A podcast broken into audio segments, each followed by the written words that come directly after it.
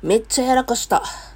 どうも、皆さんこんにちは、こんばんは。アンドロデオ253と書いて、風子さんと読みます。この番組は私、アンドロデオ253がサイコロつまりは多面ダイスのように、コロコロコロコロ気分も話題も変わりながらトークを展開していくエンターテインメントラジオでございます。いや、やらかしましたね。どうも皆さん。えっ、と、今回はですね、一応フリーの話をしたいと思うんですけども、えっ、と、どこまで話したかもう本当に覚えていない。え、多分今まで7本目 ?8 本目？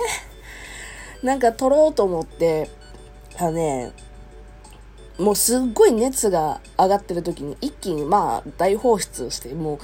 情熱があるうちにわーっと収録しようと思って、いや実際情熱今でもあるんですけども、あのね、今収録しているのがですね、もう9月入っちゃった。フリーのイベントって、2 週間以上経っちゃいまして。でね、いや、本当はね、あの収録の時最後まで完結させて、これ喋ろう、あれ喋ろうっていう風に頭の中ですっげえ決まってて。で、よっしゃ、撮るぞって思った瞬間にですね、え同居人が帰ってきまして、同居人ね、その日ね、いつ帰ってくるかわかんない日やって、で、ただいま、みたいな。え、もうこんな時間つって。ああ、そうか、つって。あ、じゃあもう撮るのやめるかってご飯するか、つっていろいろね、やったんですけども、それからですね、また収録から1週間以上経ちましてね、もう結局何喋ったのか覚えてないんですけども、あの、まあ、今回はフリーの話ではあるんですけども、まあ、夜の部のこと話しますって言うんだけど、言言っててん。そこまで聞いててん。だから、あの、自分の配信を聞いてたから、そこまでは喋っててんけど、果たしてこの次に何を喋ろうと思ってこういう構成にしたのかが覚えてないから、えー、いつから、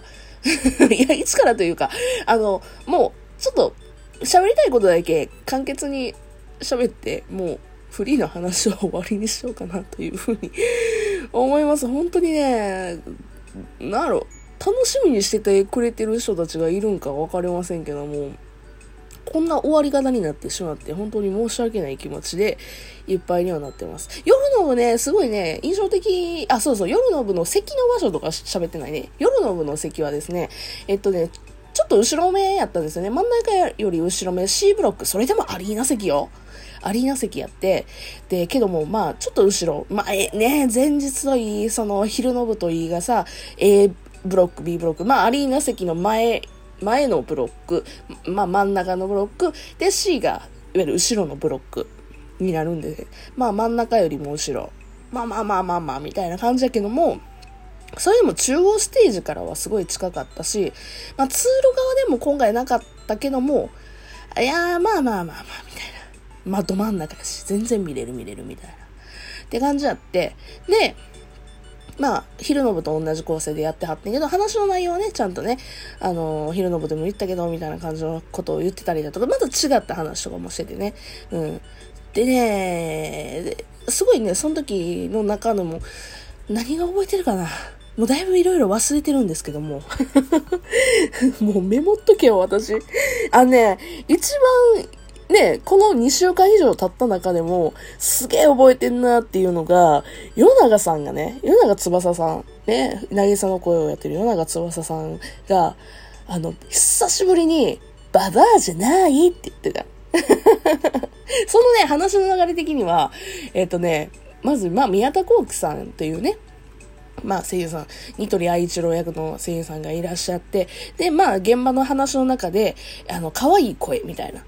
トークになって、いや、可愛いよね、みたいな、なんか、まあ、え、もう可愛いけど、みたいなところで、ニトリはすごい最初可愛い感じで言ってくれ、みたいな。で、なぎさも可愛い感じで言ってくれって言ってたけども、なんかだんだんだんだんわちゃわちゃ要因になって、面白要因になってって、みたいな感じの話になってって。で、えっ、ー、と、音声、監督のね、え鶴岡監督、もとめちゃくちゃ有名なね、監督、鶴岡監督が、いや、夜中さんに向かってね、夜中、こういうことやぞって宮田さんに向かって、これが可愛いってことだぞつって言って。で、今は、ババアかもしれないけど、つって。夜中はババアかもしれんけど、ババアじゃないみたいな、そういういじられ方をしてたっていう話があって、まあ、久しぶりに、お家芸を お家芸をね、聞けたのが非常にね、嬉しかったなというふうに思っておりますというのと、あとね、覚えてるのが、あれだ、あの、もうこれで終わるのが寂しいねっていう話ですよ。まあ夜のぼやしね、余計に感じましたよ。フリーっていう作品は完結して、一応ね、はるかの物語は一応完結して、まあまあまあまあってなってるけども、けどあの、朝日役のね、よな豊永さんが、豊永さんが、あの、これからね、あの、アテネオリンピックに向かって朝日を向かっていく、そういうストーリーもあってもいいんじゃないかつって。朝日の気持ちをすごいリンクさせてるわけですよ、豊永さんは。もうだって、朝日はもう上に向かっていきたい。もう、ゴーゴーっていうキャラやから、いや、非常にね、そういうね、まあ、サブストーリーじゃないけど、次はもう朝日にフューチャーした主人公とした、まあ、お話になってもいい、そういう話もね、あってもいいし、まあ、そうじゃなくてもね、他のキャラクターもたくさんいるし、また続編みたいな感じのことをいつでも待ってるよ、みたいな話の流れですよ。ね、まあ、ともそればネタでね、シニアフリーツってね、60、70、80ぐらいになってても、あの、はるかたちをね、水泳バカどもは、水泳バカキャラどもは 泳いでるやろうから、まあ、そこにフューチャーしたね、お話があってもいいかもねって、もう、だって中学生の若い頃のね、もう、ロリボイス頑張ったんやから、おじいちゃんだから楽勝もんよ、みたいな感じですよ。もうそれで夢が広がるっていう話。で、その時に、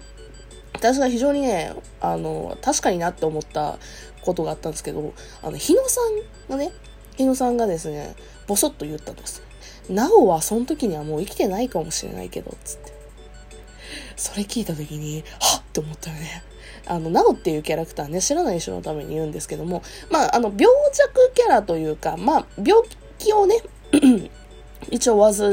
患いまして、で、目がね、悪くて、で、だからあの、水泳選手としての選手生命を絶たれてしまって、まあ今はサポートのキャラクターとして、あの、入るけども頭がいいし、人としてのもの、な人格が出来上がってるから、あのキャラクターそれぞれに助けを求め、あの、差し伸べるっていう、そういうキャラクターなんですけども、すごいいいキャラクターなんですよ。あの、なおがいるからこそ、なんかお話が気象転結の点というか、気象の木が入るというか、なんか、あの、確信づいたものに入っていくから、作品として面白くなるっていう非常にいいキャラクター。そうじゃなかったら、なおがいいひんかったら、あの、ただあの、イケメンたちがわちゃわちゃする BL 風になっちゃう BL 風の作品になっちゃう。まあ、BL 風ではあるんかもしれんけどね、他の人が。いや、ぜひね、知らん人は見てほしい。ね、そういうね、本当に起承転結がしっかりはっきりしてる作品なんですよ、フリーで。で、そういう確信づいたことが言えるなおっていうキャラクターが確かにシニアフリーの時いないかもな。そうなったら、あの、そこでね、仲がいいね、